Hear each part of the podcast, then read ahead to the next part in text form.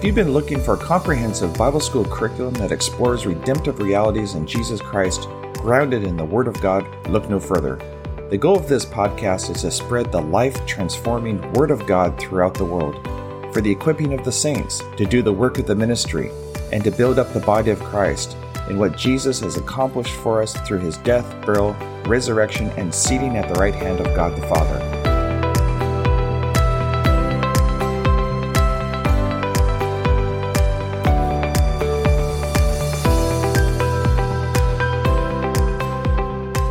There's such an untapped potential for Christians to enter into their glorious inheritance in Jesus Christ. Together, we will discover what Jesus has done for us by providing such a great salvation and how to appropriate the promises of God in our lives. Jesus said in John chapter 8 verse 31, "If you hold to my teaching, you are really my disciples, and then you will know the truth, and the truth will set you free." Each podcast season will cover one of the books that I have compiled over the years.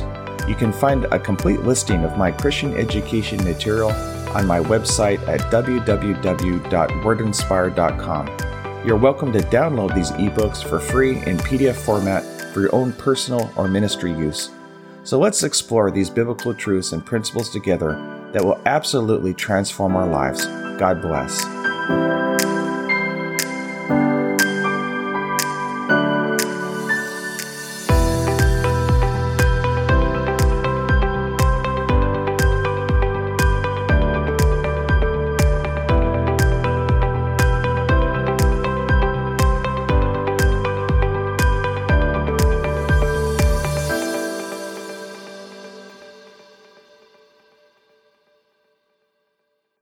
Welcome to the Gospel series, The Discourses of Jesus, Storing Treasures in Heaven, Matthew chapter 6 verse 19 to 24. The theme, the smart thing to do is to invest our whole lives into God's kingdom. The context is true, authentic, and transparent consecration to the plan and purposes of God in our lives. Matthew chapter 6 verse 19. Jesus said, Do not store up for yourselves treasures on earth where moth and rust destroy, and where thieves break in and steal. But store up for yourselves treasures in heaven, where moth and rust do not destroy, and where thieves do not break in and steal. For where your treasure is, there will your heart be also. The eye is the lamp of the body. If your eyes are good, your whole body will be full of light. But if your eyes are bad, your whole body will be full of darkness. If then the light within you is darkness, how great is that darkness! No one can serve two masters. Either he will hate the one and love the other, or he will be devoted to the one and despise the other. You cannot serve both God and money. Safe investments. Now, Jesus is not saying that we can't have a savings account, money market account, or investments, but we do have to watch out that these financial vehicles do not become our source because they are not secure. What Jesus is saying is that there is no safe investments on this planet, this earth. Luke chapter 12, verse 32 to 34. What is safe is God's bank account in heaven that has been opened for each of his kids. As we give and invest into God's kingdom, our spiritual account will be credited. You can read what can be credited to your account in Philippians chapter 4 verse 14 to 17. This is not talking about God wanting us impoverished or living in lack. When Jesus came to preach the good news to the poor, that included not being poor or oppressed anymore financially. Luke chapter 4 verse 16 to 21. He wants us to have treasure that is secure and still accessible for us to use on the earth today. Many of God's people have been misinformed that the return on what they give can't be touched until they get to heaven, like a retirement plan. Well, certainly there will be wonderful rewards for us to receive when we get to heaven, but we need God's provision while we live here on earth today. As children of God, we already have the first fruits of our inheritance to enjoy today. Romans chapter 8 verse 23, 2 Corinthians 1 verse 18 to 22, and chapter 5 verse 5, Ephesians chapter 1 verse 3 to 14, James 1 18, 2 Peter chapter 1 verse 3 through 4, the fullness will come when we get to heaven for us to enjoy these rewards for all eternity. We see that in John chapter 14, verse 1 through 4, Romans 8, verse 17 to 18, 1 Corinthians 13, verse 12, Philippians chapter 3, verse 20 to 21, 1 John chapter 3, verse 2 through 3, Revelation chapter 5, verse 9, and chapter 20, verse 6, and chapter 22, verse 1 through 6. Our Heavenly Father has blessed us in this life beyond measure to be a blessing to others. Blessed to be a blessing. Acts 20 verse 35. Matthew chapter 7 verse 7 through 11. Romans chapter 8 verse 31 to 32. 1 Timothy 6 verse 17. James chapter 1 verse 16 to 17. Sadly, many Christian folks have added a verse to our main text that is not there. When Jesus said that we are laying up treasure in heaven, and thou cannot touch it until thou art dead. That's the extra verse that people add. Consider the rich man who came to Jesus seeking eternal life in Mark chapter 10, verse 17 to 24. Unfortunately, this young man did not grasp what Jesus was offering him. Jesus was not telling him that he could not have anything on earth in order to serve him, that he had to be dirt poor. Jesus was telling him, I want you to transfer your wealth to my system to exchange or convert your worldly goods into kingdom currency that can be multiplied and withdrawn from later on on this earth. For a number of reasons, the young rich man's faith was in his stuff and needed to be in Jesus as his source. Next, Jesus was telling him that his possessions would be safe in his heavenly account so he could have access to it in order to do the things that he would need to do in following Jesus in the ministry. Notice the problem with the rich man was his trust in riches and comforts and so called security it would afford him. He could have gotten ill and spent all his money on doctors and never had gotten any better, like the woman with the issue of blood. Then at that point, where would his money be? Mark chapter 5 verse 25 to 26. So his dependence on money was hindering him from entering into the kingdom of God. His trust would have to switch from money to Jesus as his source for everything. Acts 17 verse 28. It's not impossible for rich people to get saved. Jesus just said it was a challenge for them because their focus was on material things instead of the Creator whose gold and silver is his and the cattle on the thousand hills. So the smartest thing for that rich man to have done was to give it all to the Lord to be multiplied back to him again later on. So, this spiritual account, as mentioned in Philippians chapter 4, that we have right now as believers in Christ Jesus, is for this life and the life to come. Deuteronomy 8, verse 18, Psalms 16, verse 11, Proverbs 13, verse 22. Psalms 35, verse 27 states, The Lord has pleasure in the prosperity of his servants. Now, in response to this discourse between Jesus and the rich man, Peter brought to Jesus' attention that they had left all to follow him. Notice Jesus made the amazing statement that they would receive in this life 100 times as much, not just in heaven, but also persecutions for following Jesus. Mark chapter 10 verse 28 to 30. The generation of Job and Abraham did not know anything other than God blessing them financially. You just can't sell that old lie of the devil that God brings poverty on all of us to keep us humble to the Jewish folks because their Bible does not say that, and neither does ours. The source of that kind of teaching partly came from Zen Buddhism through the study of Eastern religion by European people at the turn of the 18th century. That philosophy worked its way from there and started a trend of poverty vows and oaths which are not in the Bible nor a part of the New Covenant, but is actually in violation of the covenant. Then it came over into North America, Beware of this poverty spirit and so called religious piety. It's just the devil trying to steal from God's children and keep finances out of God's kingdom. Yet on the other hand, watch out for the spirit of materialism and consumerism that is pervasive in our society, that distracts and preoccupies us from following God's kingdom priorities. 1 Corinthians chapter 7 verse 30. Those who buy something as if it were not theirs to keep those who use the things of this world as if not engrossed in them, for this world in its present form is passing away. So certainly the Bible condemns the sins of idolatry, greed, selfishness, and covetousness. Money is not evil in and of itself. It's the love of money that ruins so many people. Mark 8 verse 36, Acts 20 verse 33, 2 Corinthians 2 verse 17, 1 Timothy 6 verse 5 through 10, and verse 17 to 19, Hebrews 13 5. Luke 12 15, Jesus said to them, Watch out, be on your guard against all kinds of greed. A man's life does not consist in the abundance of his possessions. Don't ever become attached to things. Be able to give away anything. Avoid becoming emotionally attached to stuff. The Lord asked for Abraham's best, Isaac, and he did not hesitate to obey God. The eye is the lamp of the body. Matthew 6 verse 22. Jesus went on to say, The eye is the lamp of the body. If your eyes are good, your whole body will be full of light. But if your eyes are bad, your whole body will be full of darkness. If then the light within you is darkness, how great is that darkness? Jesus has stated that the eye is the lamp of the body. Let's study this out a little further. Matthew chapter 6 verse 22 was written within the context of having treasures in heaven.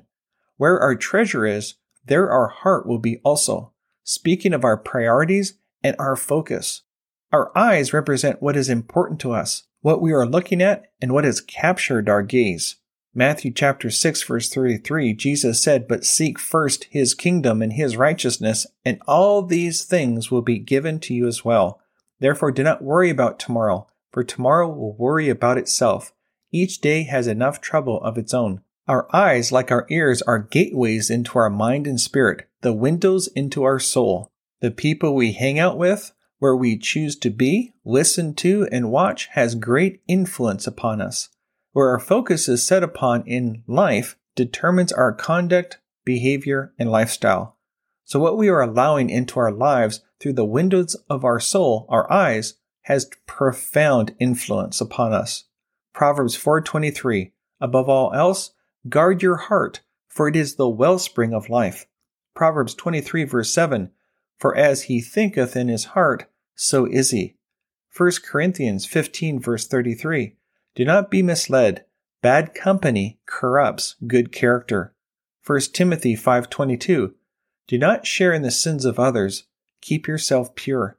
The Bible instructs us where to set our attention. That's on Jesus through faith in his word. What helps us and what we think on, according to Philippians chapter 4 verse 4 through 8, is what we are looking at, what we're gazing upon. Romans chapter 12 verse 1 through 2. Consider Peter when he walked on the water. As long as his eyes were on Jesus, he was walking on the water, according to Matthew chapter 14 verse 28 to 33. But when he got his eyes off of Jesus, that's when he began to sink. Colossians 3 verse 1. Since then you have been raised with Christ. Set your hearts on things above, where Christ is seated at the right hand of God. Set your minds on things above, not on earthly things. Hebrews 3 verse 1. Therefore, holy brothers and sisters who share in the heavenly calling, fix your thoughts on Jesus, the apostle and high priest whom we confess. So the world view we have, the perspective and paradigm of life must be Christ centered. Otherwise, we will have a cloudy and distorted understanding of the world around us.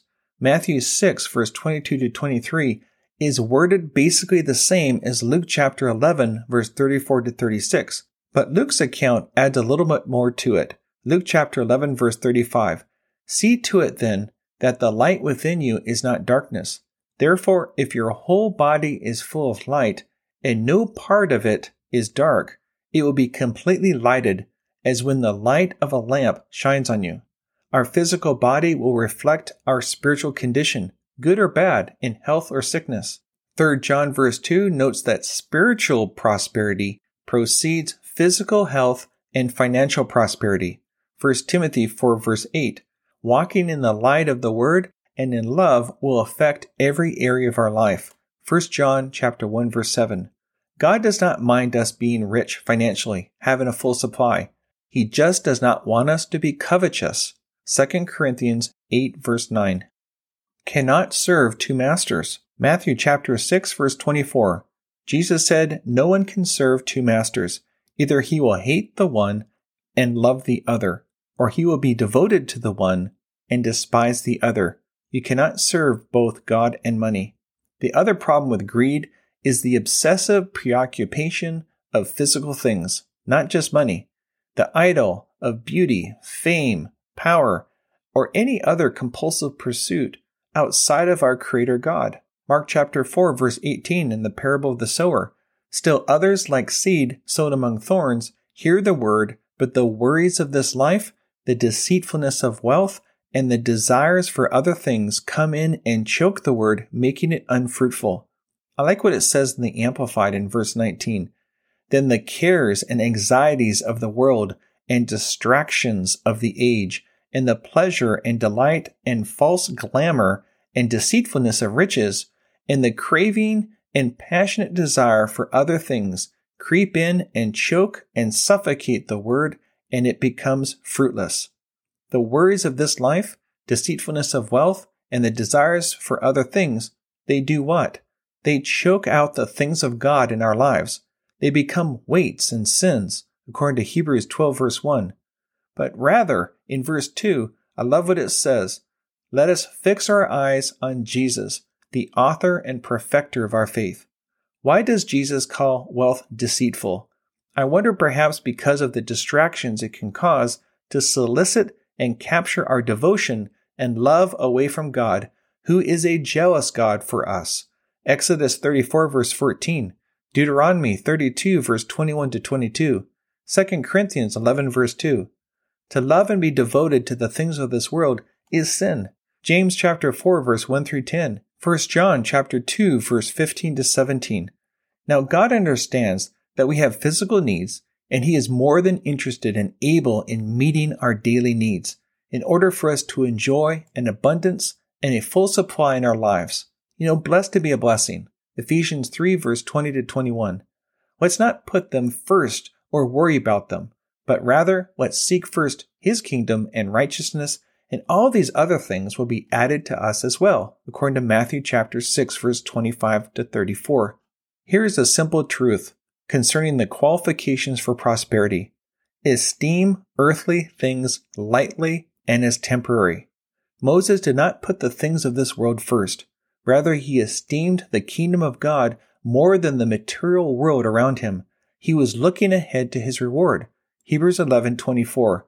By faith, Moses, when he had grown up, refused to be known as the son of Pharaoh's daughter. He chose to be mistreated along with the people of God rather than to enjoy the pleasures of sin for a short time.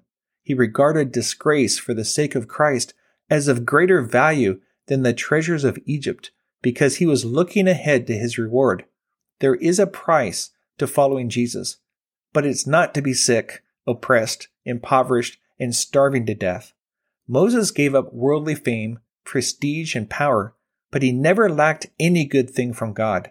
His needs were always met and then some. As we wrap this podcast up, remember this it's not enough to be obedient or just willing. We must be both willing and obedient in order to qualify for the blessings of God, according to Isaiah chapter 1, verse 19 to 20. God bless.